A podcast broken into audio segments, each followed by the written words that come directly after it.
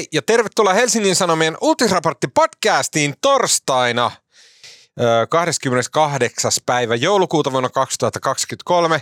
Mun nimi on Tuomas Peltomäki ja kanssani täällä Helsingin Sanomien podcast-studiossa Helsingissä, Suomessa, Euroopassa ja maailmalla ovat ää, tutkivia juttuja, editoiva, nakutteleva, miettivä ää, tuottaja Salla Vuorikoski. Hei Salla. Terve Tuomas. Ja myös äh, politiikkaa, tai sinne päin siitä aihepiiristä hyvin usein kirjoittava äh, toimittaja Marko Junkkari. Hei Marko. No heissan. tota, jos nyt tähän alkuun paljastetaan kuulijoille salaisuus, että olemme aikamatkustajia ja todellisuudessa olemme menneisyydessä. Ja tämä podcast äh, nauhoitetaan siis 20. päivä Ää, tota, mm. Eli ei tarvi feikata, että oli kiva joulu. Ja... Et jos jouluna on tapahtunut jotain mahtavaa tai järkyttävää, niin, niin. Me, ei, me ei tiedetä siitä mitään. Kuka nyt. meistä sai mantelin, ei tiedetä sitäkään. Paitsi, että Markun perheessä kaikki saavat mantelin, mikä on mun mielestä hirveän sympaattista. Niin. Tota, joo, eli ollaan vielä äm, viime viikossa, äh, mutta se ei haittaa, koska tämän viikon podcast on sillä tavalla ajaton, että meillä on te- teemana tänään. Me ollaan siis toisistamme tie- tietämättä valittu kukin omasta mielestämme – merkittävin ää, tota, viime vuoden uutinen. Tosin Marko heti protestoi ja pyysi lievennystä ki- kisailun ehtoihin, jotta siihen ää, sisältyisi myös mielenkiintoisin. Jotta voi puhua Paavo Väyrysestä. no, ei tiedä vielä. Paavo Väyrynen on ollut tässä podcastissa pannossa aina. Onko ollut? Kielletty mainita hänen nimeään. Okei, okay, mä pyydän anteeksi. Sillä on semmoinen historia, että sitä on vaikea enää muistaa, kun tätä on tehty niin pitkään. Mutta silloin, kun tämä podcast aloitti ja tätä podcastia edeltänyt televisio-ohjelma aloitti, niin silloin suomalainen politi- poliittinen journalismi oli hyvin paljon niin kuin kiteytyi Paavo Väyryseen. Silloin oli semmoinen ajatus, että joko kirjoitetaan niin kuin suurteollisuuden jostain promillen pyörähdyksistä ja silleen, että mitä konepajoja on missäkin, tai sitten, että jos halutaan tehdä tämmöistä niin kuin ihmisiä kiinnostavaa, vähän kevyempää politiikan journalismia, niin sitten kirjoitettiin Paavo Väyrysestä. Joten oli tärkeää tehdä se distinktio, että kun alettiin tekemään tällaisia Nuorekasta sisältöjä. podia. Niin, niin, että tässä ei sitten, tämä, täs, Mut, tässä ei puhuta Paavo Väyrysestä, koska sitten tavallaan kaikki olisi vaan puhunut Paavo Väyrysestä kaiken aikaa. Mutta perspektiiviä tähänkin asiaan toi se, että kun meillä just julkaistiin juttu siitä, miten suomalaiset johtajat muuttavat Sveitsiin ja jutussa kerrottiin, että on olemassa tämmöinen verosopimus, joka tarjoaa hyviä etuja Suomen ja Sveitsin välille, niin mä sitten sanoin toimittajalle Tuon Pietiläiselle, että mikä se sopimus on ja kuka sen on tehnyt ja miksi sitä ei ole muutettu, jos tarvetta on nähty tai onko nähty. Niin piti oikein itse mennä arkistoista katsomaan, että ahaa, ulko, se ulkomaan kauppaministeri, se, silloin ehkä oli eri termi. No mutta kuitenkin, että kuka silloin oli, niin katsoin sitä listaa, niin sitten sieltä tuli vuosi 93, niin Paavo Väyrynen. Hmm. Mutta hän ei itse asiassa, hän just ehti lopettaa, ennen tämä Sveitsin sopimus tehtiin, että sitten oli Heikki Haavisto. Mutta hän on ikuinen. Hän on ikävä kyllä. No niin, nyt siirrymme hänestä eteenpäin. Joten... Paavo oli siis ulkoministeri silloin. Okay, Paavo Väyrynen no niin. oli vanhan sen, hallit, vanhan sen hallituksessa sitten ulkomaankauppa- ja Mä en lähde sunkaan, en mä lähde niin. tämmöisistä sunkaan vähän. YK kolme Neljä sakkoa jaettu tämän podcastin suorituksesta teille molemmille. Nimittäin tämän viikon podcastissa keskustellaan siis aiheista, jotka ovat turvallisuuspolitiikka ja myös tekoäly. Ja vielä lopuksi aiheesta nimeltä Riikka Purra. Eli nämä on aihepiirit, on teidän tota, valitsemia. Mm, ja keskustellaan siis niistä. Ja sitten lopuksi vielä ihan tähän vuoden loppuun niin jokainen meistä suosittelee uh, tota, jotain hyvää keskustelun aihe, aihetta pitkin epämukavien hiljaisuuksien varalle.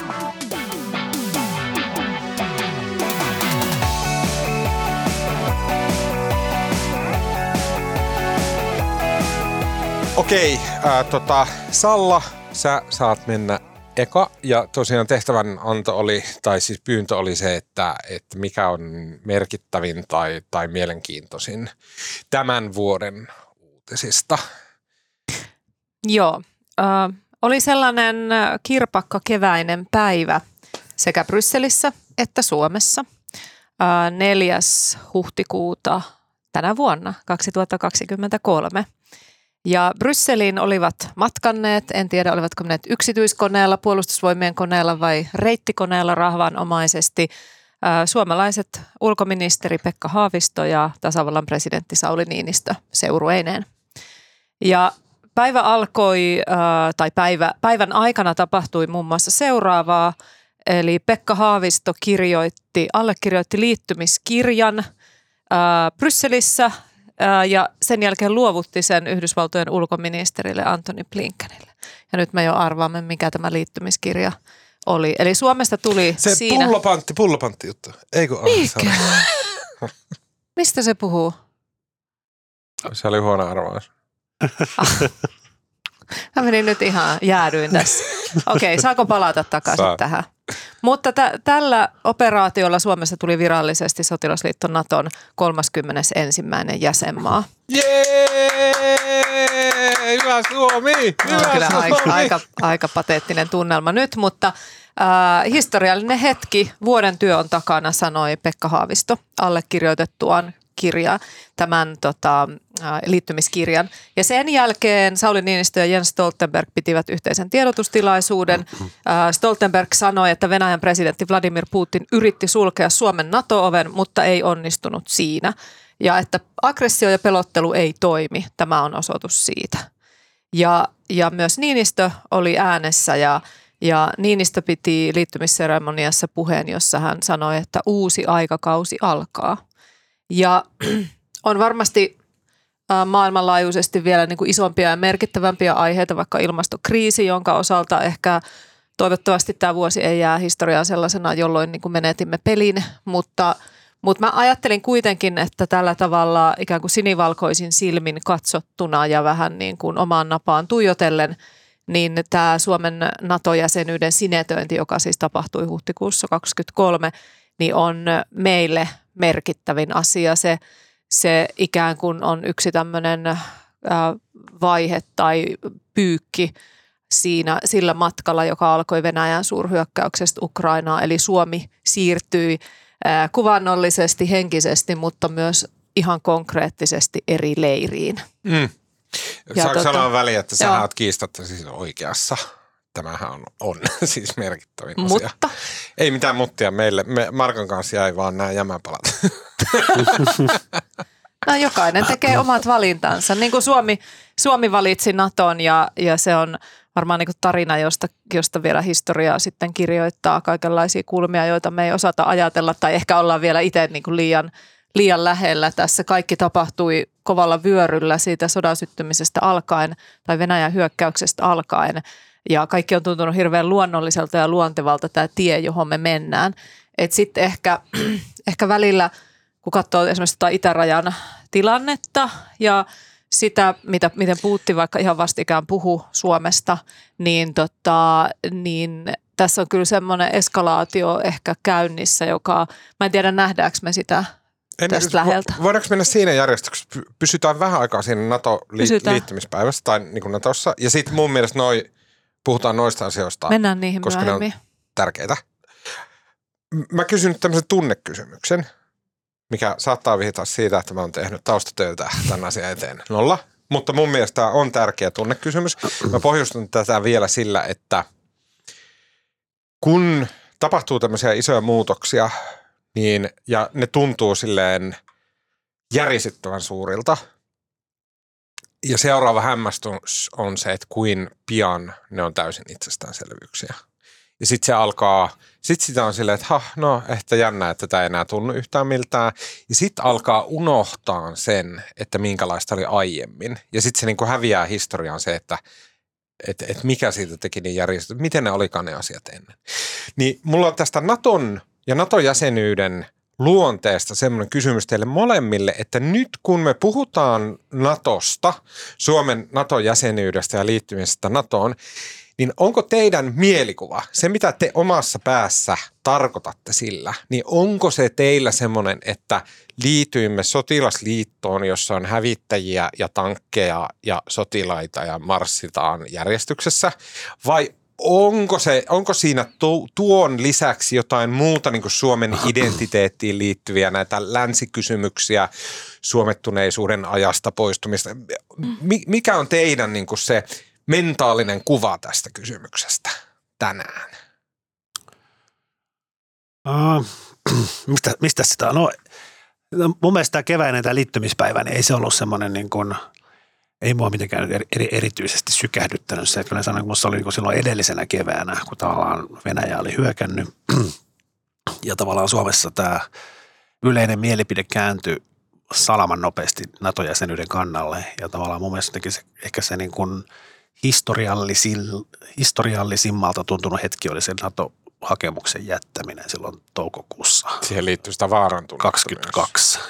Ja silloin niin kuin, ja tämähän oli vähän tämä varsinainen liittyminen, sehän niin kuin silleen vähän lässähti, kun oletushan oli, että Suomi olisi ollut jo kesäkuussa 22 mm. siellä Vilnan huipparissa niin kuin jäsen. Ja sitten kun se Turkin takia viipyi sinne seuraavaan kevääseen, niin ehkä se ei ollut niin kuin, se oli enemmän se fiilis, että vihdoinkin.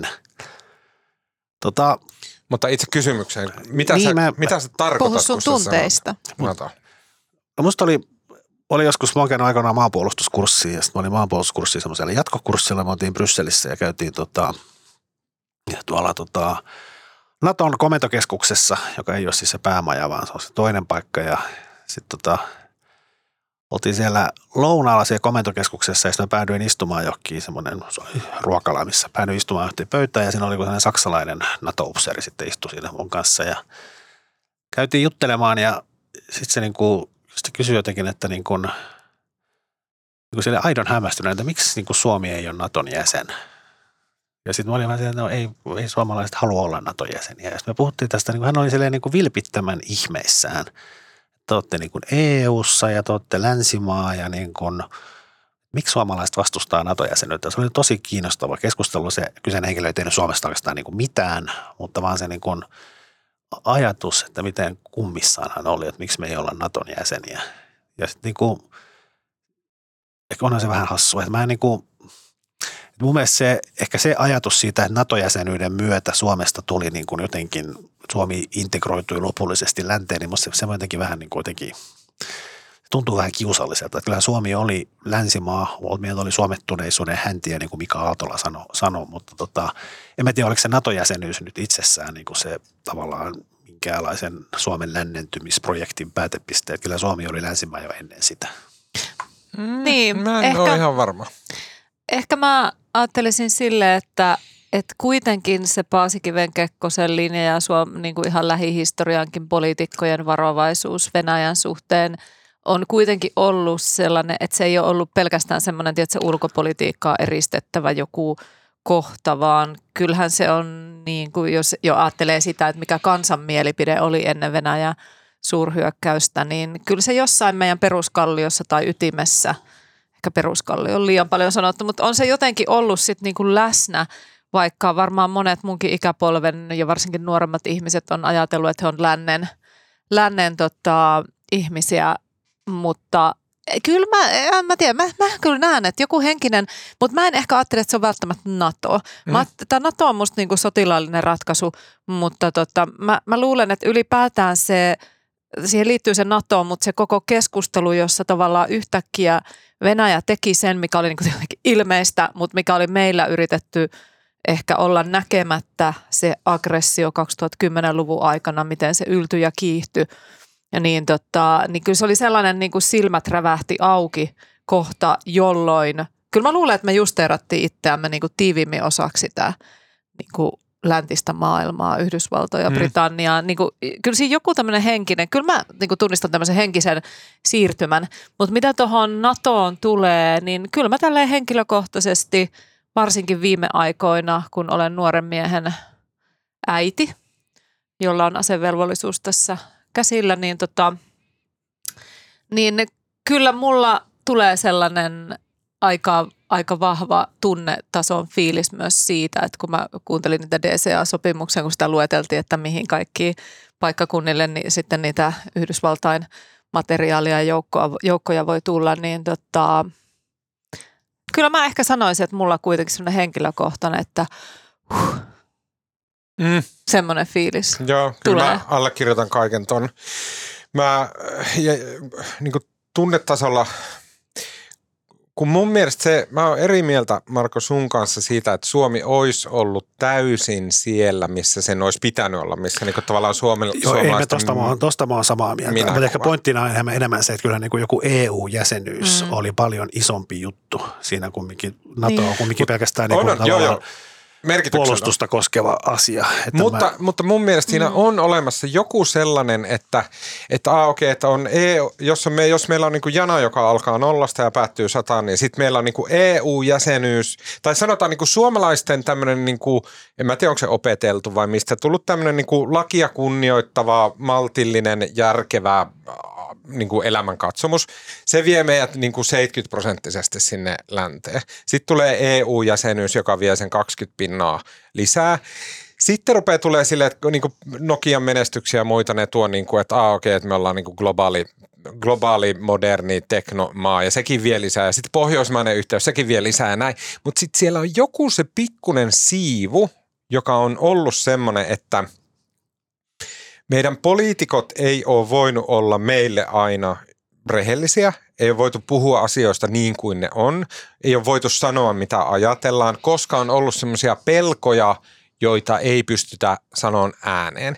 Ja sitten Venäjän ja tietenkin Venäjän ennen Neuvostoliiton suhteen, ne pelot on ollut semmoisia, että ne ei ole rajoittunut pelkästään tu- ulko- ja turvallisuuspolitiikkaan tai tämmöisiin niin kuin konkreettisiin kysymyksiin siellä, vaan se on niin kuin negatiivisesti vaikuttanut meidän puhumisen kulttuuriin täällä Suomessa semmoisena niin kuin, niin kuin kulmien pyöristelynä ja, ja, si- ja Mä- väistelynä ja sellaisena. joo, mun mielestä tota, nyt päästään Ja, ja mä sanon tämän ajatuksen loppuun, ja tämän viimeisen siivun nyt se NATO nitisti siitä pois. Nyt meidän poliitikot voi sanoa, mitä huvittaa. Joo, mä en ole, no ja se on ehkä vähän ongelmakin. Nyt tuntuu, että tässä on myös tavallaan NATO-jäsenyyden myötä niin kuin tavallaan nyt kuvitellaan, että meillä ei enää olekaan tämmöistä isoa itänaapuria, jota kannattaisi, jonka suhteen kannattaisi olla niin kuin myös valppaana. Mutta nyt päästään niin kuin, mä en ole yhtään eri mieltä sun kanssa, noin, mutta tota, nyt päästään vielä siihen meidän vanhaan keskusteluun siitä, että oliko Suomen, mitä, mitä Suomi oli 1800-luvulla. Ei. Ei mennä, ei mennä, ei mennä siihen,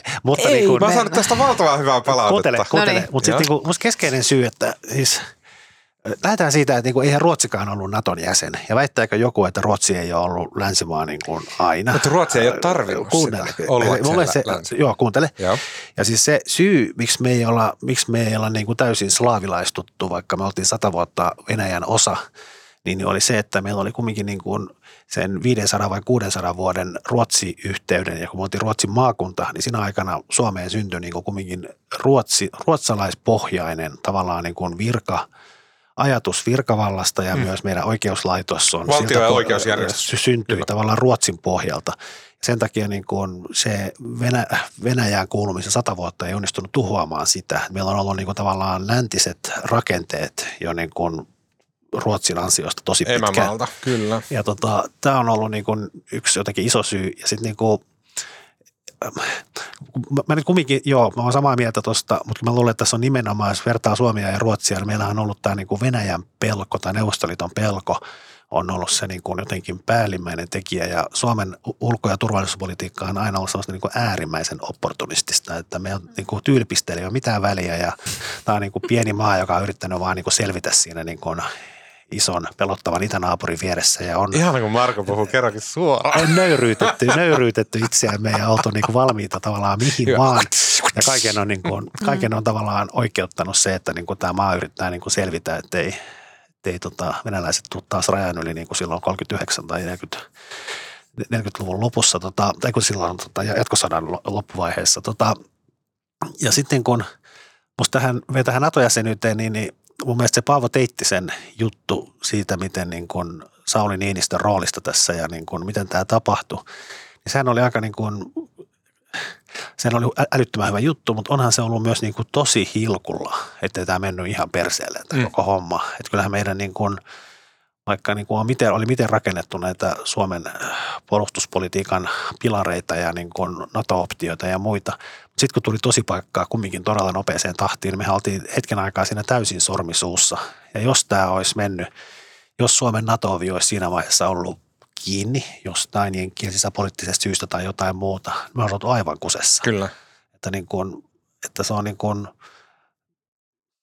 ehkä vaan senkin takia musta tämä on niin kuin, merkittävä tässä on myös se, että kaikki meni loppujen lopuksi Kyllä. osin säkällä aika hyvin. Kyllä, Joo, mutta myös, äh, anteeksi, mä kysyn tähän liittyen, että myös voidaanko me sanoa ääneen, mikä on mun mielestä mun kokemuksen niin kuin yhtä aikaa totta oleva peilikuva, että NATO-jäsenyys sekä paljasti sen, että vittu mitä pelleilyä poliitikkojen hommat on ollut aiemmin, tämmöistä niin kuin ihmen niijailua ja valehtelua ja sellaista ja näin. Mutta myös samalla NATO-jäsenyyden toteutuminen osoitti sen, että kyllä ne sittenkin tietää, mitä ne tekee.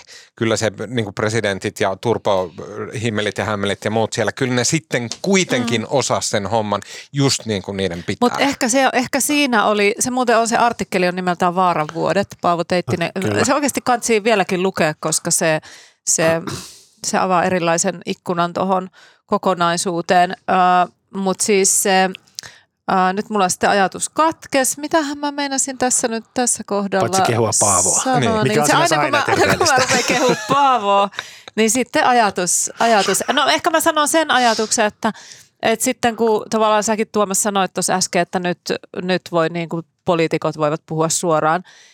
Joo, varmasti on näin. Sitten on ehkä hyvä muistaa se, että emme ole siirtyneet niin kuin täydelliseen maailmaan. Että Mm. me ollaan osa NATOa ja meillä on tietyt uudet liittolaissuhteet ja siellä on kaikenlaista porukkaa lähtien Turkista ja Erdoganista ja, ja sitten jos se Trump tulee taas valtaan. että meillä, me ollaan niin kuin ehkä uuden tasapainoilun kentällä, mutta me ollaan varmaan niin kuin oikeammassa viiteryhmässä tällä Mm. hetkellä kuin aikaisemmin.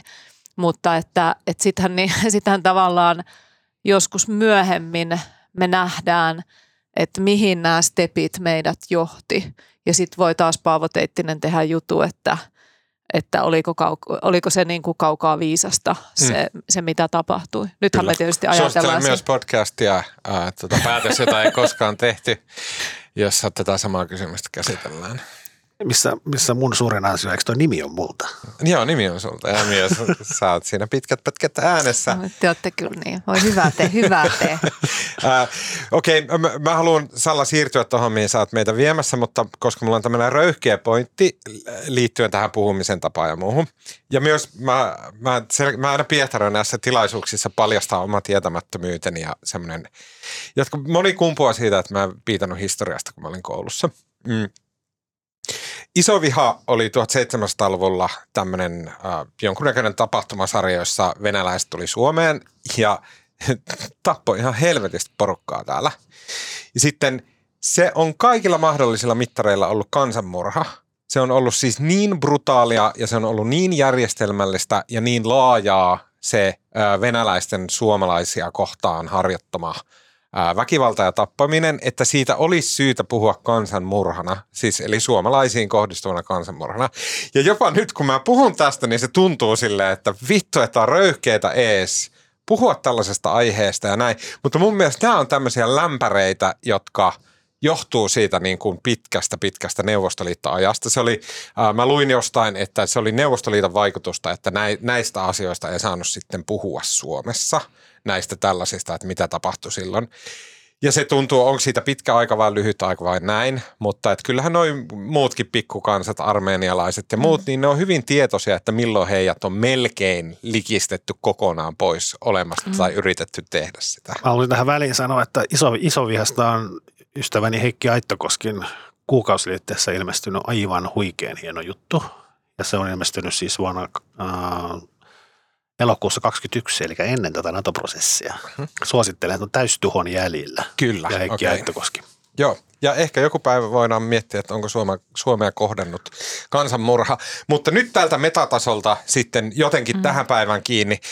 Kaksi asiaa Salla, mitkä sanoitkin tuossa. Eli nythän me ollaan viime viikkoina nähty ja kuultu joka suunnalta Venäjältä, että se puhetapa Suomea kohtaan on muuttunut. Putin on suoraan sanonut, että Suomelle tulee ongelmia ja se sävy on jotenkin erilainen kuin semmoinen, että no, no jos te nyt ää, tota, menette NATOon, niin kyllä me sitten jotakin teemme. Ja näin, että, se, että, että nyt se on muuttunut sellaiseksi niin kuin vihamieliseksi Suomea kohtaan. Mä linkitän tähän myös Ja tämä on täysin mun oma ajatus, eli se ei välttämättä pidä paikkaansa, mutta mä ajattelen, että tästä rajatilanteesta tulee pysyvä. Eli Venäjä on aiemmin estänyt ää, turva, niin kuin turvapaikan hakemisen Suomesta ilman tarvittavia asiakirjoja, ja nyt se ei aio enää koskaan palata siihen Suome, tavallaan Suomelle ojentamaansa ystävälliseen eleeseen niin kuin näin venäläisestä perspektiivistä. Ja tästä tilanteesta tulee pysyvä ja meidän täytyy etsiä siihen joku pysyvä ratkaisu.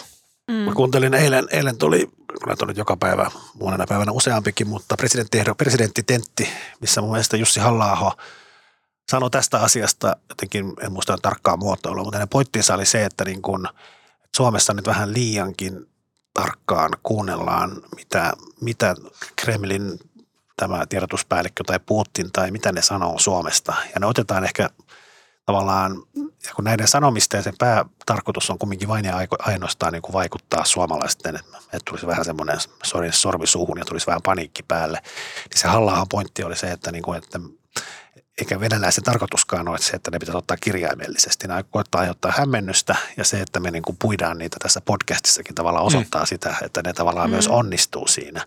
Koska niin. se on niin kuin keino, jossa Venäjä ei tällä hetkellä pysty uhkaamaan Suomea niin kuin paitsi olla hybridivaikuttamisella, mutta pystyy näillä heitoilla vähän niin kuin sekoittamaan meidän päät ja kun meitä painaa se vanha suomettunut historia ja vanha Venäjän pelko. Ja niin- kansanmurha siellä taustalla. Niin sekin vielä 1700-luvulta. niin. niin sekaisinhan me mennään. Niin, kyllä. kyllä. Se, on, se on ihan totta, että et, et, et tietenkin sitten journalismissa, kun nyt eletään vielä normaaliaikoja, että emme ole niin kuin muuttuneet propagandatoimistoiksi, niin sitten on tietenkin aivan absurdi ajatus, että jos Putin lausuisi jotain Suomesta, niin sitä ei uutisoitaisi. Toki on hyvä ymmärtää ja ehkä sitäkin on hyvä kirjoittaa vaikka juttuihin sisään, että näillä on tämmöisiä propagandistisia tarkoituksia.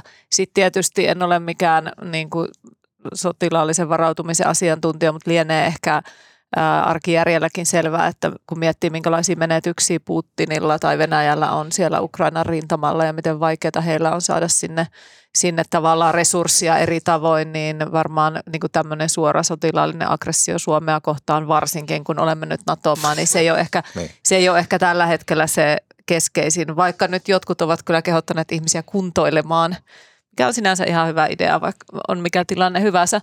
Mutta ehkä sitten niin kohtalokkaampi kysymys tällä hetkellä Suomelle on se, mitä Ukrainalle tapahtuu. Ja mm. jos nyt sitten tämä länsimaiden niin kun tuki Ukrainalle alkaa horjua, jos me nyt jätetään Ukraina yksin, pakotetaan se tiettyihin myönnytyksiin – välillisestikin, niin sitten sit ne on Suomen kannalta varmasti niin kuin mm. valtavia, valtavia kysymyksiä.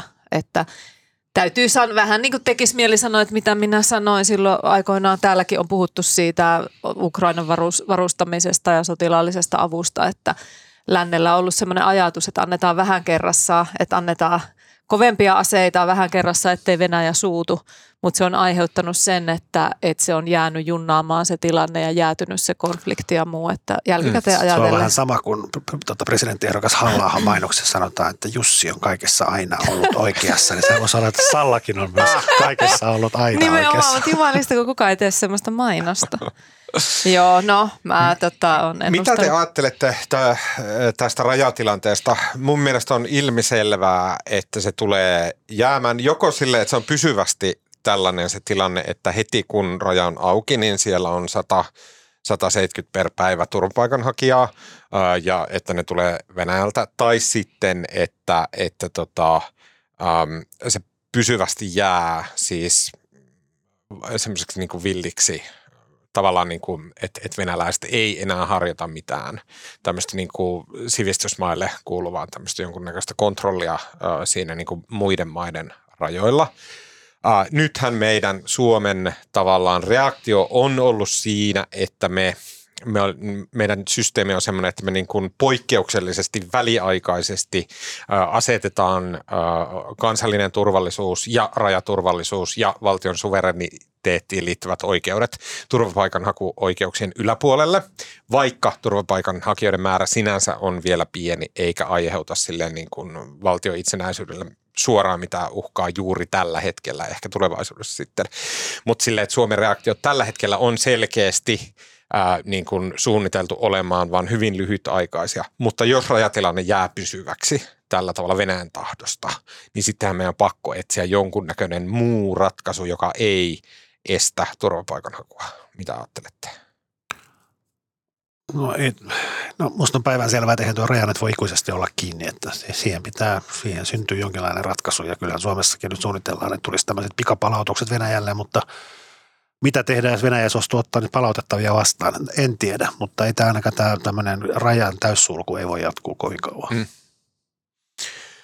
Uh, Okei, okay. uh, tota, jos mennään toiseen aiheeseen ja se on, uh, no mun mielestä – Tota, itse mä harmittaa, että mulla tähän liittyy sellaisia epävarmuuksia, koska mä en, mä en tiedä, että missä menee enää normaalin ihmisen silleen niin kuin, ää, ää, ymmärrys ja, ja niin kuin tieto ja mielenkiinnon taso liittyen näihin tekoälyasioihin. Ähm, Mutta mä pidän sitä tämän vuoden äh, ChatGPTn äh, lanseerausta merkittävimpänä asiana, mitä tänä vuonna on, on tapahtunut.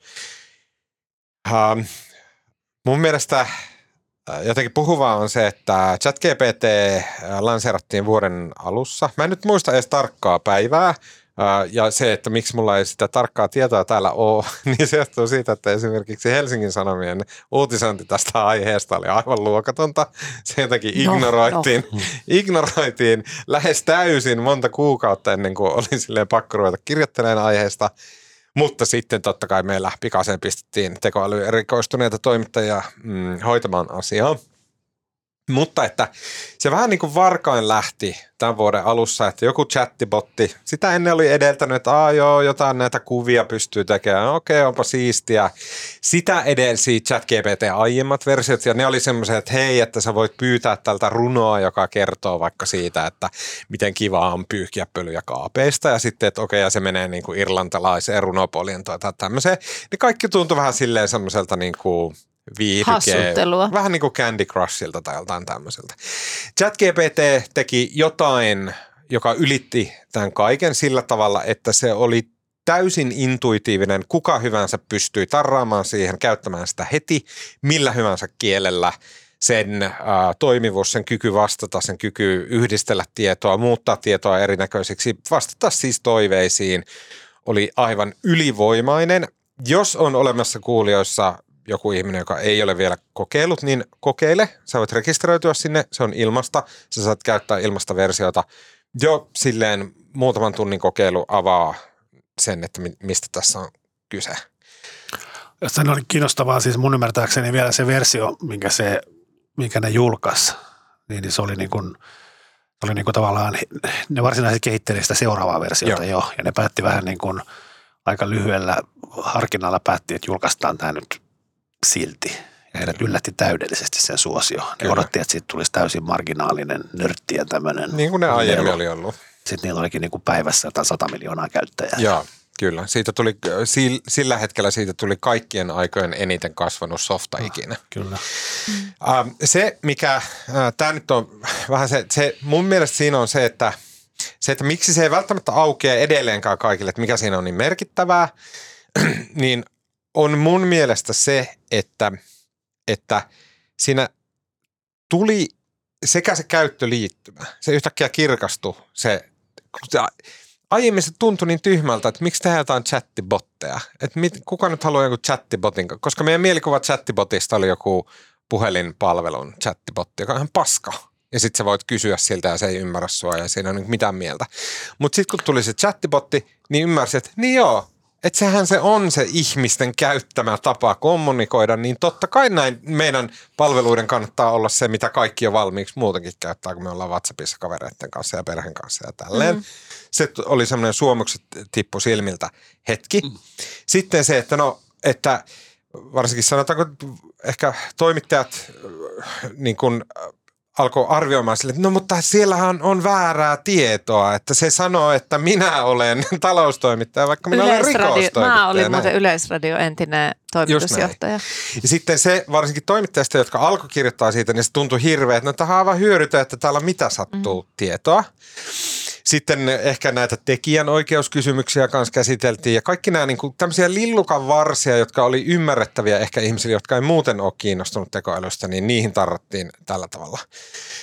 Mutta sitten kun se alkoi valjeta, että se, se, niin kuin, se miten se eroaa Googlesta ja tällaisista on se, että sä pystyt vaikka että se vastaa sulle jotain, niin sä pystyt sanoa, että ei kun vastaa silleen, että se on Excel-taulukkomuodossa se vastaus. No tee tästä Excel-taulukosta nyt kalenteritiedosto, jonka mä voin ladata mun kalenteriin. Mm.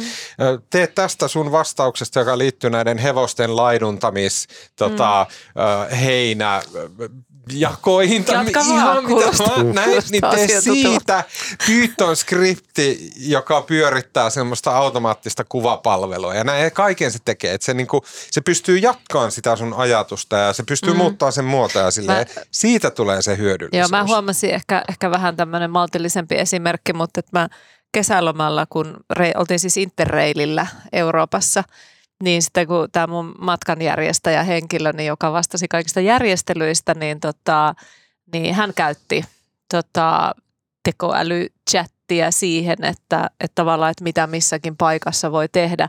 Ja, se, ja tokihan sä voit Googleenkin laittaa, että museo, Kyllä. joku paikkakunta ja jotain aukioloajat, mutta sitten just toi, mitä sä sanoit, että sä voit ikään kuin sitä – niin kuin keskustella ja syventää ja tarkentaa, että en halua, mm. että semmoinen, mikä on auki siihen aikaan. Tai että sä pystyt niin kuin, tavallaan niin. Niin kuin käyttää häntä oppaana. Niin silloin mä ajattelin, kun mä katsoin sitä vierestä sitä hommaa, niin mä jotenkin silloin mulle niin kuin valkeni, että okei, että mm. tämä tulee ja jyrää. Mm, kyllä. Vaikka sä pystyt oli... sanoa, että hei, että ö, sä sanoit mulle viikko sitten mm. tämän suunnitelman tälle meidän reilille, mutta mm. me ollaan päätettykin, että me ollaan nyt enemmän niin. täällä ö, Firenzessä, niin mm. lisää meille sinne pari päivää ja ota jostain muualta pois. Kyllä. Ja sit se osaa näin. näin. Aivan uskomatonta. Se, kuten mä viime viikon podcastissa sanoin, niin se, mikä mun mielestä merkittävyys tulee myös siitä, että se leviää silleen niin kuin tällä hetkellä kaikkialle me ollaan ihmetelty vaikka Photoshopin tätä äh, filliä. Se on semmoinen, niin kuin, että jos olette käy, käyttänyt Photoshopia, monet ihmiset on, varsinkin toimittajien ehkä niin kuin jo koulutuksensa vuosi on, on pitänyt ainakin perusteet opetella, niin – Photoshopissa pystyt valitteen alueen vaikka jonkun ö, taustalla näkyvän peltomaiseman ja sitten sä pystyt laittaa siihen, että kirjoittaa siihen, että ö, laita tähän peltomaisemaan sille jättimäinen Marko Junkkari syömässä patonkia. Ja sitten, se olisi hyvä. Sitten sit, sit se tekee sen fotorealistisesti siihen ja näin. Ja sitten yhtäkkiä me ollaankin siinä tilanteessa, että aa okei, että ei ainoastaan se, minkä mä ennen teen itse omalla läppärillä omalle koneelle – niin se ei olekaan enää silleen mun omistama softa, jolla mä teen mun kuville, mitä mä haluan. Vaan siitä tulee itse asiassa, että mä en enää omista sitä Photoshopia, vaan Photoshop on palvelu, jonka mä vuokraan Adobelta, jota mä käytän mun omalla läppärillä. Ja kaikki se niin kuin tieto, se niin kuin, äh, miten niitä kuvia muokataan, mitä sääntöjä sillä tekoälyllä on. Ehkä se ei tykkää Marko Junkkarista, ehkä sen mielestä Marko Junkkari on terroristi. Sitten se ei suostu tekemään sinne Marko Junkkaria, koska tämä on jollain tavalla uhkaavaa, mietin, että se syö patonkia siellä. Mietin, niin. Ja kaikki tämmöinen niin kuin meidän olemisen, elämisen, työntekemisen työkalut – ne muuttuu tällaiseksi, että siellä on jotain ihmesääntöjä ja muita, joista kuka ei meiltä ole kukaan kysynyt, että haluamme mut, tällaista. Mutta miettikää, miettikääpä, minkälaisia mahdollisuuksia kaikenlaiseen konnuuteen tuo antaa, kun meillä oli esimerkiksi semmoinen, tässä tulee muuten hirveä tämmöinen juttujen droppaaminen, että mainostetaan, mutta meillä oli esimerkiksi tämmöinen juttu kuin sepittäjä sisäpiiristä tällaisesta kaverista, joka, joka on tällaisiin erilaisiin tur- turvallisuusskeneen järjestöihin ja muihin tunkenut niin kuin se selvästi ainakin isolta osin niin kuin keksityillä ansioilla, ää, niin tota, miten tämä niin mahdollistaa, että tavallaan, että jos voi sen junkkarin laittaa sinne syömään pellolle patonkia, niin sen ympärillehän sä voit sitten niin kuin rakentaa tavallaan kokonaisen rekordin kaikkea.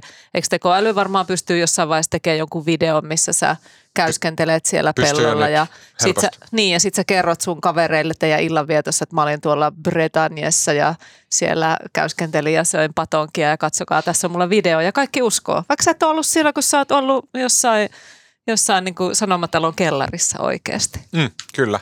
Niin. Mi- ja sit, mitä te olette mieltä, että mihin se regulaatio pitäisi osoittaa, mihin kohtaan? Siihen tuotteeseen vai siihen käyttäjään vai siihen lopputulokseen? Se Mit? pitäisi kieltää se tekoäly. Internet pitää räjäyttää.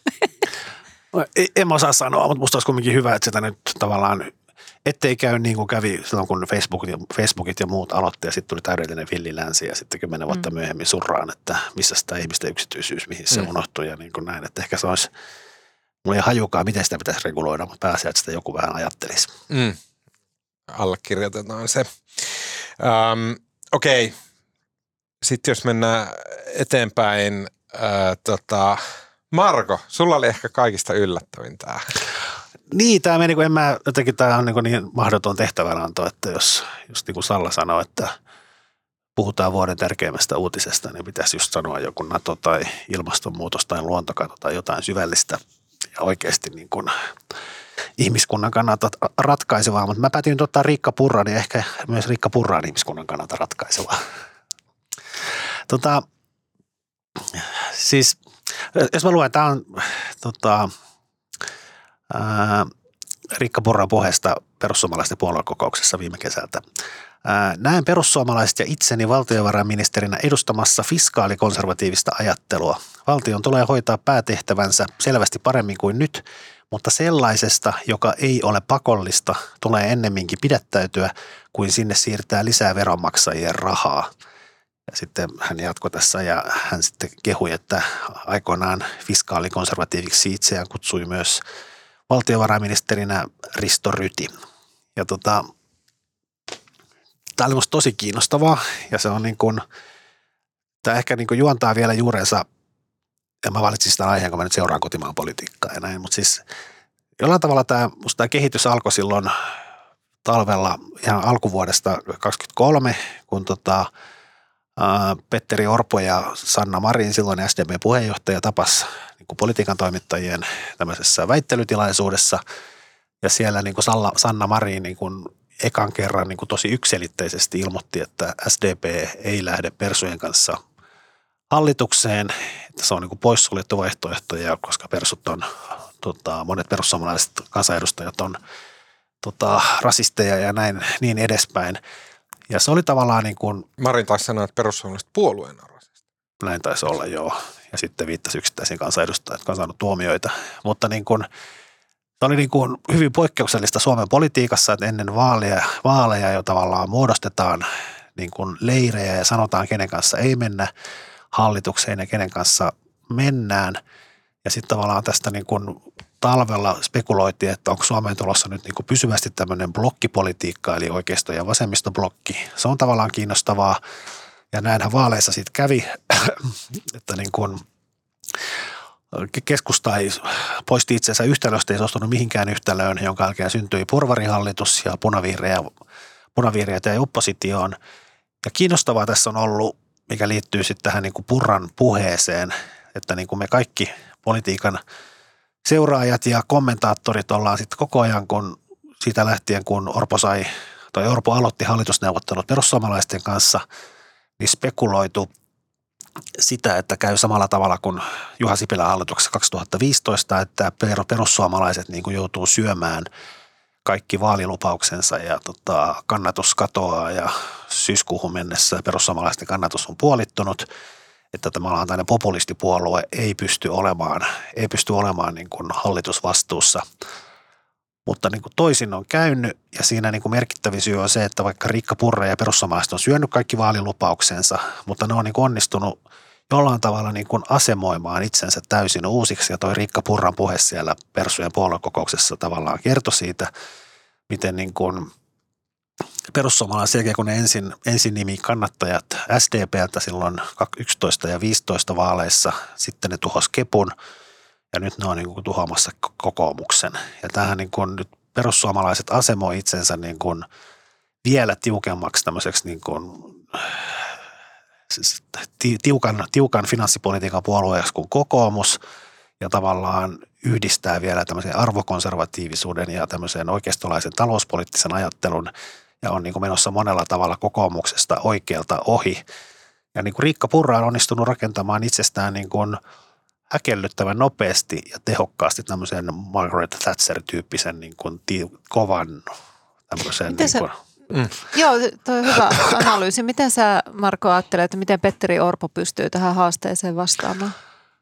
Tämä on musta kokoomukselle niin kuin tosi hankala paikka. Kokoomuksen etu on aina ollut se, että heistä niin kuin oikealle ei oikeastaan ole ketään. Ja sehän on mahdollistanut se, että niin kokoomus on voinut, kokoomuksen on hyvin mahtunut tämmöinen sosiaaliliberaali siipi ja niin kuin on voitu olla niin kuin hyvinkin ymmärtää köyhää ja olla tällainen niin kuin talouspoliittisesti sompailla vähän siellä sun täällä, mutta jos nyt niin kuin perussuomalaiset oikeasti asemoi, onnistuu asemoimaan itsensä niin kuin kokoomuksen talouspolitiikassa kokoomuksesta oikealle ja sitten samaan aikaan saamaan nämä niin kuin profiloitumaan tämmöisenä niin kuin arvokonservatiivisena puolueena, niin kokoomuksen oikeasti olla iso ongelma. Kyllä, ja sitten tietysti lopulta tullaan siihen kysymykseen, että jos mietitään semmoisia aika sanotaan tiukan linja oikeasta, sanotaan että selkeästi talousoikeistolaisia ihmisiä Suomessa äänestäjiä, niin kuinka monta prosenttia sitten voidaan ajatella, että heitä yhteensä on, että niin kuin ikään kuin, että jos se jaetaan kokoomuksen ja perussuomalaisten kesken, niin mikä se maksimi tavallaan yhteensä on, että,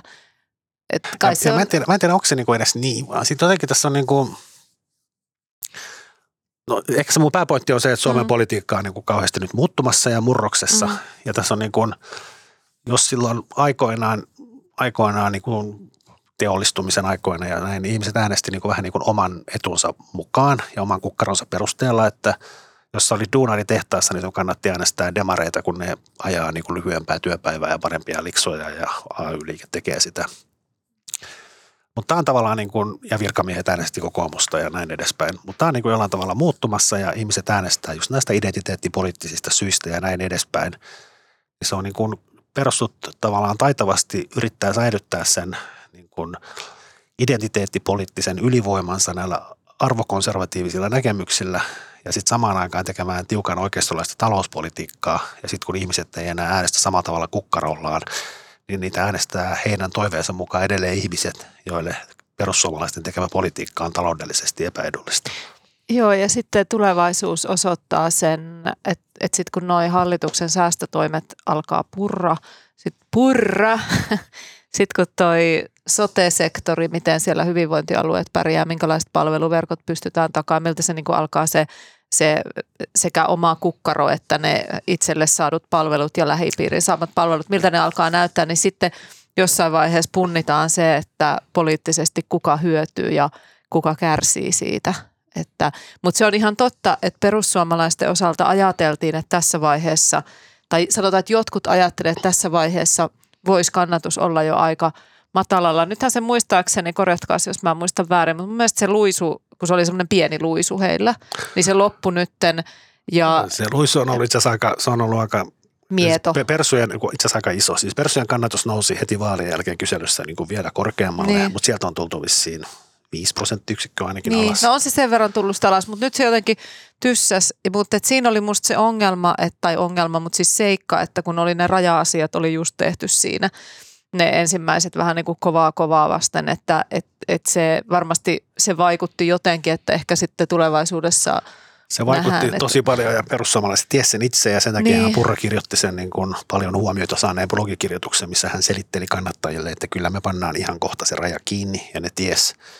Purra ties hyvin, että jos persut ei saa rajaa kiinni, niin heidän kannatus romahtaa. Hmm. niin se on totta. Mä Mutta mietin on tätä, hyvä valinta. ö, tätä niin samaa kuviota. ö, Kysymys on silleen, ö, ehkä, mä en tiedä onko tässä pointtia, ehkä on, ehkä ei. Joskus aiemmin brexitöörit, Trump ja persut oli selkeästi samaa porukkaa. Samaa niin kuin zeitgeistia, samaa politiikan tepe- tekemisen tapaa ja samaan vaikutusmaailmassa. Siihen liittyy tosi vahvasti sellainen niin kuin mölyäminen ja semmoista niin kuin, äh, niin kuin vitumaiset typeryydet, joita heitellään, niin kuin kehdataan sanoa ääneen. Kaikki me muistetaan ne kuohunat ja kohunnat, jotka tota, lähti liikkeelle Trumpin suusta tai Hakkaraisen suusta tai mistä tahansa. Brexitissä myös siellä oli niin aika huurujengiä liikenteessä ähm, ja näin. Ja sitten mä mietin, että onko sillä tavalla, että nyt Purran kaudella persut on siirtynyt tästä persut, ja mä ehkä jotenkin ajattelen, että myös eurooppalainen toi oikeistopopulismi ylipäätänsä on siirtynyt porukkana pois siitä kaheleimmasta päästä, ja onko tämä jollain tavalla, selittääkö tämä sitä niin kuin, tätä purran? En mä tiedä, onko se, siirtynyt, onko se siirtynyt yhtään mihinkään, mutta mä luulen, että siis kiinnostavahan on ollut se, että siitä lähtien kun persut käveli säätytalolle ja hallitusneuvottelut alkoi, niin kyllähän se monen perussuomalaisten keskeisen tämmöisen vaikuttajan tämmöinen käsittämätön someölinä on niin kuin vähentynyt. Se itse asiassa niin. loppui silloin hallitusneuvotteluiden mm. aikana. Kukaan ei ole puhunut, että homot viedään jonnekin saarelle. Ja... Ei, ja se on niin kuin, tai varmaan on, mutta niin kuin tästä niin kuin ykkösketjusta ei. Ja kyllähän siellä on niin kuin jollain tavalla sordiino päällä, ja ne niin kuin ihan tosissaan yrittää olla hallituspuolue. Ja sekin on myös ehkä Purran sitten aikaansaannosta, että se on pystynyt ilmeisesti hämmästyttävän hyvin pitämään sen eduskuntaryhmän kasassa. Joo, ja se on ehkä kaiken kaikkiaan vaikuttaa siltä, että se on paljon taktisempaa ja suunnitelmallisempaa ja jotenkin pohditumpaa se tapa, jolla he tekevät politiikkaa, jos mietitään sitä vuoden 15 mm. Soinin marssittamia perussuomalaisia. Että kyllähän siinä niin kuin jotenkin kylvettiin se niin kuin karmeuden siemenet heti alkumetreillä, kun tämä on taas ollut jotenkin mm. aivan eri tavalla hallinnassa. Toi. Harkitumpaa ja määrätietoisempaa. Niin, niin, mutta siis jos noista, niin kuin, että onko, onko niin kuin hullu, hulluttelut karsittu, niin olihan minusta jotenkin liikuttavaa. Mä en kyllä kuunnellut sitä podia, täytyy kuunnella mutta Björn Valruus oli tuossa, sanois Marko nyt Maliranna ja Apusen, eikö se ole heidän, en muista sen podin nimeä. M&A. Joo, M&A, kekseliästi nimetty. Niin, tota, niin hän jotenkin siinä, että, että perussuomalaiset on niin intellektuellia porukkaa ja jotenkin se kehu, kehu kovasti. Niin mä ajattelin, että kyllä siellä varmaan nyt persuissa on semmoinen – kurnauskis fiilis, että ihana se silittää meitä tuolta noin. Tykkää, mutta se kertoo, eikö se kerro jotain, että Björn Valruuskit dikkaa? Niin, mm. ehkä tässä on, ja mä luulen, että se mikä, no siis Valruus käsittääkseni on, siis arvostaa purraa ja näin, mutta ehkä se suurin pointti on se, että niin kun jotenkin hallitus, etenkin kokoomus on puhunut niin kuin valtion talouden, julkisen talouden kuntoon laittamisesta, mutta kyllähän purraa niin kuin – sillä ei ole semmoisia niin kuin, no vaikka nyt se, että se esittää sitä tota, ruoan alvin nostamista ihan noin vaan, niin Persulle ei ole semmoista niin kuin historian taakkaa, että ne voi olla vähän niin kuin mitä mieltä tahansa, ja sitten jos ne päättää, että nyt, nyt leikataan köyhiltäkin, niin, niin sitten ne vaan niin kuin leikkaa. Että mm. Niillä ei ole semmoista niin kuin puolueen sisäistä ehkä semmoista perinnettä ja oppositiota, että luulen, että Persu valtiovarainministeri pystyy tekemään paljon kovempia juttuja kuin joku mm. muu puolue. Ja sama, samaan aikaan sitten niin kuin kokoomus on silleen vähän polvillaan siinä, että pitää hirveästi olla sitä sietokykyä, koska nyt tietysti tämä unelmien hallitus, niin pitää pitää, pitää pystyssä, että sitten mitä tahansa Ville Rydman niin kuin hölisee tuolla, niin, niin aina, vaan, aina Petteri Orpo sanoo, että toivon, että tämän Kyllä. tyyppinen loppuu.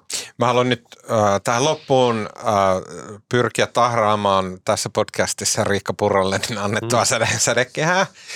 Koska vaikka tuntuu siltä, että, että nyt on niin kuin, että, että Persuilla on tämä purrajohtajana ja se on vienyt suureen vaalivoittoon ja sitten, että ah, miten, miten he pärjäävät ja miten ovat nyt niin kuin kovia oikeistolaisia näin. Niin varmasti iso siivu perussuomalaisten saamasta mm, arvostuksesta, Nalle Varrusin ihailusta siitä, että, että tota, Riikka Purraa pidetään hyvänä johtajana ja näin, niin se johtuu muista kuin persuista. Mä uskon, että se pääsääntöisesti johtuu siitä, että ää, turvapaikkapolitiikka ja maahanmuuttotilanne, siis niin kuin laitonta maahantuloa ää, koskeva tilanne Euroopan rajoilla, myös Yhdysvaltojen etelärajalla, se on huonontunut merkittävästi – se on uutisissa taas tavalla, joka sataa perussuomalaisten laarin ihan riippumatta siitä, että mitä ne itse tekee. Myös viimeisen muutaman vuoden aikana asenteet maahanmuuttoa kohtaan on selkeästi muuttunut ihan totaalisesti ihmisillä. Ja sekään ei ole välttämättä perussuomalaisten mitenkään ansiota, vaan se on ihmisten mielipiteen muutos tässä asiassa. Ja sitten, että tavallaan niin kuin perussuomalaisten nykyinen menestys on kyllä jossain määrin redusoitavissa siihen, että turvapaikkapolitiikka ää, ei ole toiminut. turvapaikanhakijoita on enemmän kuin aiemmin ja ihmisten asenteet on kiristyneet tavalla, joka noudattelee enemmän perussuomalaisten politiikkaa. Ja tämä on itse asiassa sen menestyksen salaisuus. Ja sitten heti kun turvapaikkasysteemit ja muut saadaan toimivaksi, asia ei koeta enää uhkana. Se on jollain tavalla, niin kuin, että se ei ole semmoinen – se, se ei näyttäydy niin järjettömältä kuin se nyt monesti näyttää. Mä en ole Tuomas ihan varma, että, että kiteytyykö kaikki lopulta turvapaikka-asioihin tai maahanmuuttokysymyksiin. Varmaan silleen sä oikeasti varmaan iso, iso osuus sillä on, mutta kyllä mä uskon, että siinä poliittisessa mielenmaiseman muutoksessa, joka Suomessakin on tapahtunut, niin kyllä siinä on tällaisia ehkä identiteettikysymyksiä ja muutakin niin kuin ideologista kuin pelkästään se kysymys siitä, että ketä Suomeen tulee. Mm, mitä sä tarkoitat identiteetti? No mä ajattelen nämä kaikki keskustelu siitä niin kuin arvoista ja niin kuin tämä liberaali, konservatiivi, akseli ja na- naisten oikeudet, feminismi, ää, ylipäätään se, että miten me suhtaudutaan erilaisiin ihmisiin tai mikä on, mikä on niin kuin, ää, kuinka paljon me niin kuin ajatellaan, että pitää ihmisiä ymmärtää ja kuinka paljon ihmisiä pitää niin kuin sanktioida ja mm. kurittaa ja muuta. Mä, mä kyllä uskon, että se Saanko on jotain tämmöisiä. Tuosta? Meillä on kysymys tästä. Mä en Joo. tiedä, mikä tässä on totta, koska nykyaikana on niin vaikea tietää, mikä on omaa kuplaa, mikä on sitä, mistä niin. omat kaverit sattuu puhumaan tällä. Mä en tiedä, mikä niin. on totta. Mutta mä oon yrittänyt miettiä tässä, että mm, hävisikö ne sukupuolikeskustelut johonkin? Että onko ne niinku häipynyt? Oli pari mm-hmm. vuotta sitten oli sille hyvin, hyvin kuumeinen aika, jolloin puhuttiin tosi paljon vessoista ja sitten siitä, että et, et kuka, kuka menee liikuntatunnilla mihinkin pukukoppiin ja että J.K. Rowling oli suurin saatana koko mm. maapallolla ja näin. Se oli tosi kuumeista ja läpitunkevaa kaikkialla se keskustelu. Mulle näyttää, että se on loppunut kuin seinään. Mm Uh, mä, mulla on yksi uh, saksalainen ystävä, hänen kanssa puhelimessa puhuttiin, ja hänkin sanoi niin kuin ihan oma, omaehtoisesti, että siellä on käynyt ihan samalla tavalla. Että se oli tosi kuumeesta se mm. keskustelu, ja sitten se niin kuin lakkas. Ja että se, se esitetty teoria oli se, että ihmiset vaan kyllästy siihen, että se niin kuin joitain vuosia se pörräs ja pyöri, että kella on hame ja kella on mikäkin merkki ja miksi saa sanoa ja näin. Ja sitten vaan jengi näki, että aa, tämä ei johda Tiedätkö, mihinkään joo. ja tuli semmoinen kyllästyminen. Tiedätkö, mä mietin tuossa, kun katoin noita mainitun puolueen edustajan pressanvaalimainosta, jossa hän puhuu turvallisesta tilasta, siis halla siinähän on tietenkin se vanha kikka, että otetaan jo, joidenkin muiden ryhmien termit ja sitten tehdään niistä jotain hauskaa. Ja tavallaan siihen oli pyritty, mutta sitten mä niin kuin, kun mä katsoin sitä, siis se ideaali, että Suomi on turvallinen tila, kun esimerkiksi kun saa sanoa vapaasti asioita, mutta että jotenkin mulla tuli siinä sellainen olo, että onko toi vähän pasee jo? Niin. Että menikö se jo vähän? Onko se vähän? Vähän niin kuin, että ne turvalliset tilat ja sisältövaroitukset ja se ylisensitiivisyys ja sellaiset, että et, et, joo, mä itse asiassa saan kiinni tuosta, mitä sä sanot, että hmm. et ollaanko ehkä, ehkä sit, sit voi myös, jos nyt oikein ruvetaan tässä, ruvetaan nyt tässä niin oikein Kyllä. innovoimaan, niin niin tota, jos ajattelee, että millaisessa tilanteessa Suomi ja maailma on, millaisia haasteita meillä on niin kuin Venäjän kanssa ja mm. turvallisuuden ja mm, kaiken kyllä. maailman tämmöistä asiat, niin voi olla, että si- silloin siitä. ne vähän niin kuin ajaa yli ja sitten se alkaakin yhtäkkiä joku, joku tuommoinen niin kuin turvallisen tilan keskustelu, niin se tuntuu, että se ei ole enää niin tärkeää, hmm. ainakaan kaikille. Korona ja Putin niin jyräs siitä yli niin. ja se on se, että miksi ei enää tuntunut niin tärkeältä ja sitten se lakkas. Niin, eihän Mutta, se täysin olla. Onhan meillä tietenkin niin kuin esimerkiksi se äh, Katariina Sourin se saamelaiskytkentäinen äh, teos mm. Lux Helsinki, jos seurasitte sitä keskustelua, niin kyllähän se siinä niin kuin jossain tuntumassa kuitenkin on, että nämä, nämä sitten herää nämä kulttuurisen omimisen teemat. Mutta ehkä ne on ollut vähän taka-alalla tämän tyyppiset Se, asiat. miten tämä liittyy mun mielestä perussuomalaisiin, oli se, että oliko kuitenkin silleen, että perussuomalaisten kannatuksen nousu tapahtui myös tämän myötä. Että siinäkin se rupesi menee vähän silleen kuumeiseksi ja niin kuin osittain se oli aika – Mä en halua sanoa järjetöntä, mutta silleen niin kuin vähän liian onlinea se keskustelu. Ja sitten, että kyllähän niin kuin sen tunnistaa, että jotkut ihmiset uskoo vähän liikaa, mitä Twitterissä lukee, ja sitten he ajattelee, että, että, niin kuin, että on joku täys hurpaa porukka tulossa leikkaan kikkelit kaikilta, ja sitten he liittyy perussuomalaisiin ja näin. En että oliko tässä osa siitä tässä identiteettipolitiikassa, Mä luulen, siitä että persu- persuilmiössä? Persujen vaalimenestyksessä he ei siis sille tietenkään tullut ykkösenä maaliin, mutta että Persujen vaalimenestyksessä varmaan oli ihan tämmöisiä perinteisiä politiikan lainalaisuuksia, että oppositiossa noustaan. ja Niin, en mä tiedä, mitä, kyllästys. mitä sä Niin. Marko ajattelet. No varmaan joo, mutta ehkä siinä on se, että kyllähän se tavallaan se identiteettipolitiikan huipentuma niin kuin suomalaisessa puoluepolitiikassa oli silloin, kun vihreätkin oli vielä voimissaan. Ja sitten niin kuin persut ja vihreät tavallaan ajatteli, että tämä on niin kuin molempia hyödyntävä Mm. Twitter-tappelu, niin siksi sitä kannatti jatkaa. Persut ja vihreät tappeli ja tiedätkö mitä? Persut voitti. No niin, ne teki.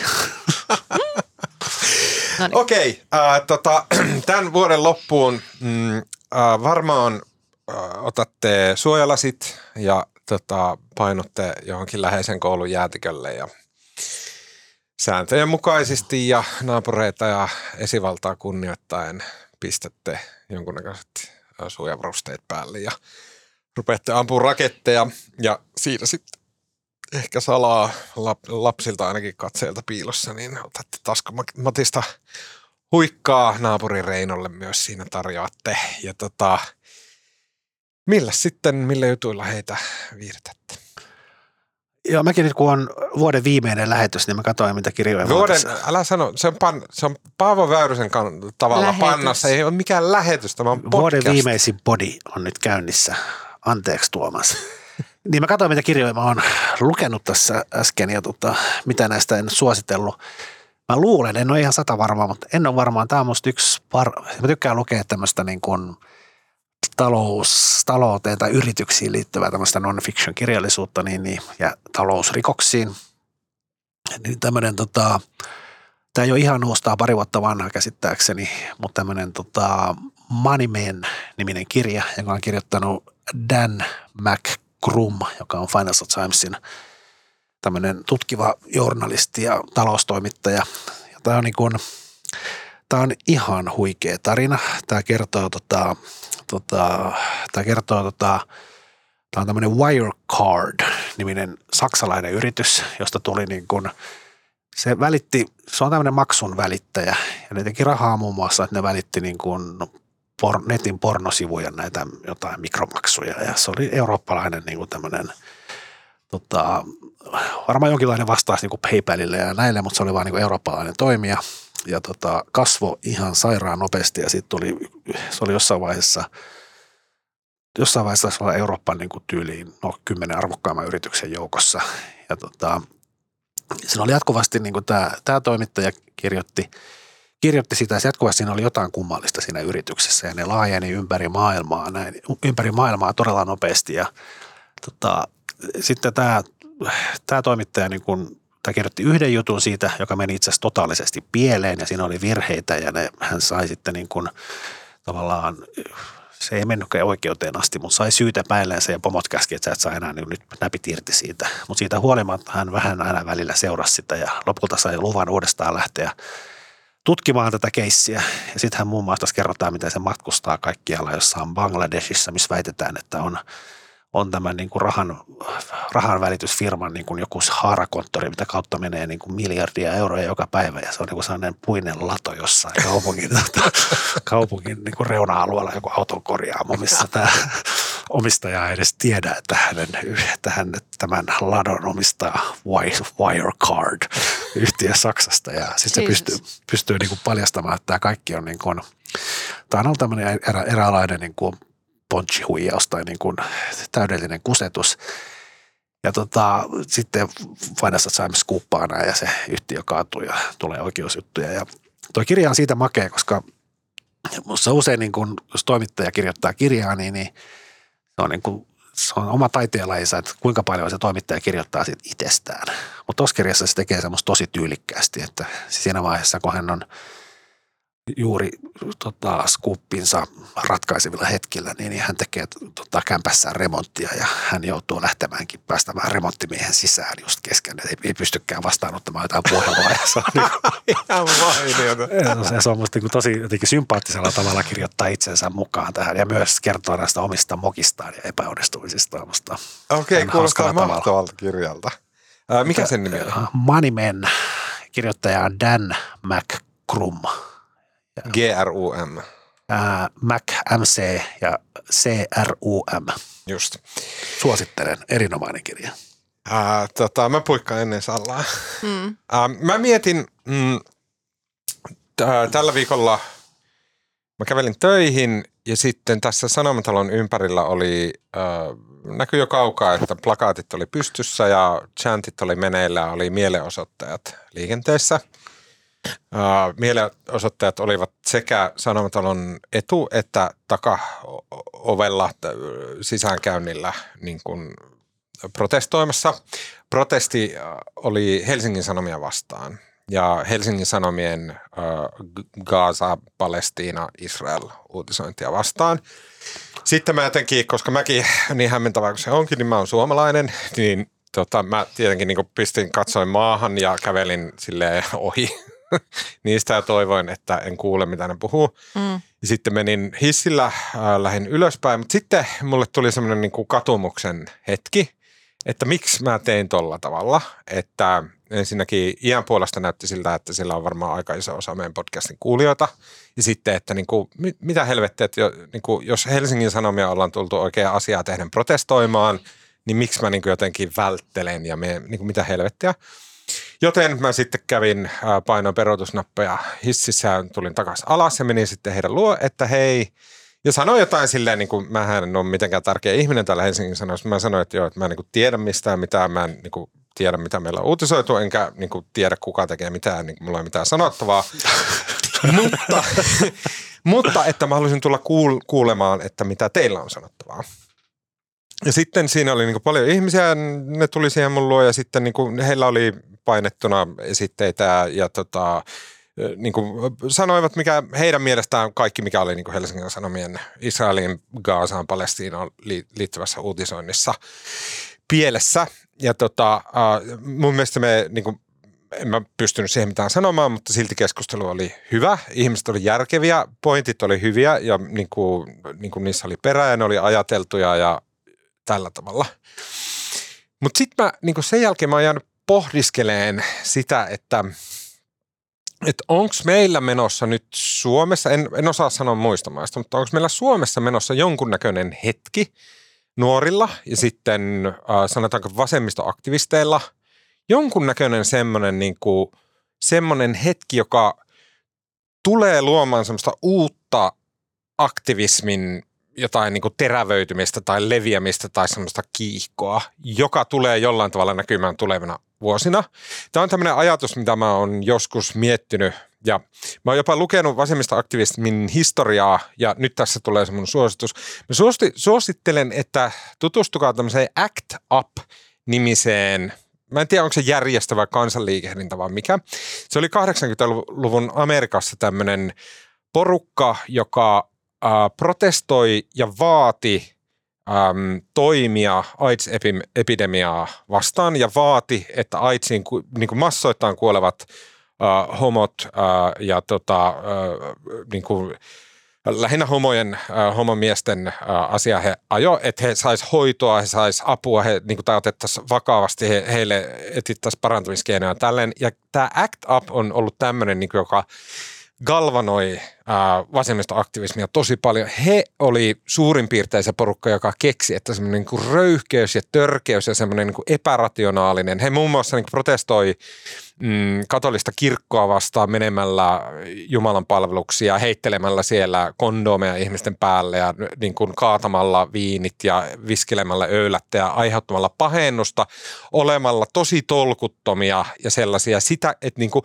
tämä ACT UP on semmoinen, joka itse asiassa se on niin kuin se ketju, ketjun osainen, joka selittää tosi paljon semmoista niin kuin nykyajan netissä näkyvää tämmöistä vasemmistoaktivismia.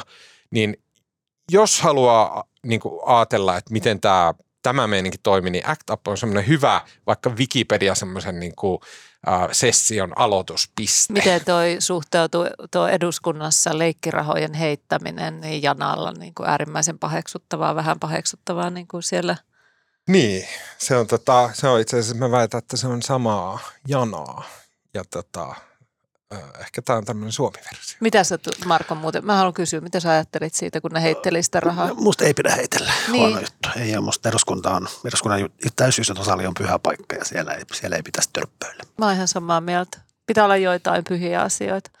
Mä meinasin puhua hiihdosta, mutta kun mä tiedän, että tuo Tuomas canceloi mut niin kuin ehkä jopa koko ensi vuodelta, niin en mä nyt sit uskalla. Mullahan mutta... tässä tää tota...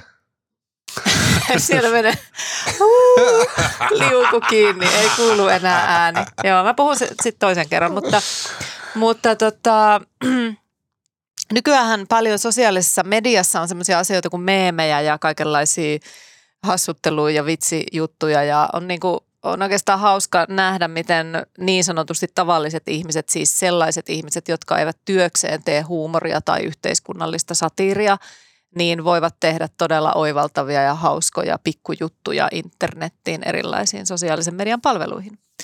Ja mä mietin, että onko tämä sitten jollain tavalla paikkaakse sitä vajetta, jota ehkä meillä jossain määrin on sellaisesta ammattimaisesta satiirista – Ää, en tiedä, onko sitä oikeasti ollut ennen enemmän kuin nyt, mutta musta tuntuu, että sille olisi kuitenkin aika paljon tilausta esimerkiksi televisiossa ja radiossa ja miksei vaikka ihan sanomalehdessäkin voisi olla vaikka paperilla. Ää, mutta tota, meillähän on nyt ää, tällainen ohjelma kuin Kovan viikon ilta. Oletteko kattonut?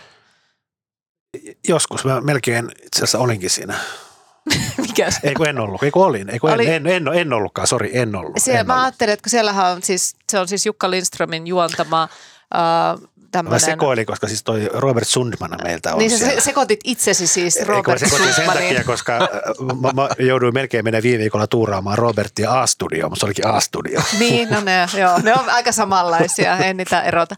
Tota, joo, siinähän on siis, äh, siinä on niin kuin – tavallaan suurin, suurten TV, nykyisen tavallaan TV-muodin mukaisesti, niin siinä on tämmöistä paneelityyppistä osiota, eli siinä on semmoinen vakiopaneeli, jossa sitten vaihtuu tämä toimittajahahmo ilmeisesti vaihtuu, että on Robert Sundman ja sitten on Vappu Kaareoja ainakin ollut ja onko muita ollut siellä vieraana. Ja sitten siinä on vielä erikseen tulee sitten vielä, vielä sitten joku vieras, joka saattaa olla jonkun kirjan tehnyt tai jotain, jotain muuta. Ja sitten siinä on semmoisia hauskoja hauskoja pikkupätkiä ja sitten kaikki muut uutiset. Ja erittäin, erittäin usein ilolla katson, että Helsingin Sanomat on siellä esillä, että meidän juttuja käytetään vähän niin kuin pohjana niihin, niihin tota, höpsöttelyihin. Ja tota, mä sanoisin, että meillä on ollut aika monen tasosta poliittista satiiria televisiossa. Musta tämä Kovan viikon ilta on aika onnistunut itse asiassa. Eihän se toki tuomassa sitä sun vanhaa ohjelmaa voita. Mikä sen Mutta nimi ei oli? mikään. Uutis, Uutisraportti.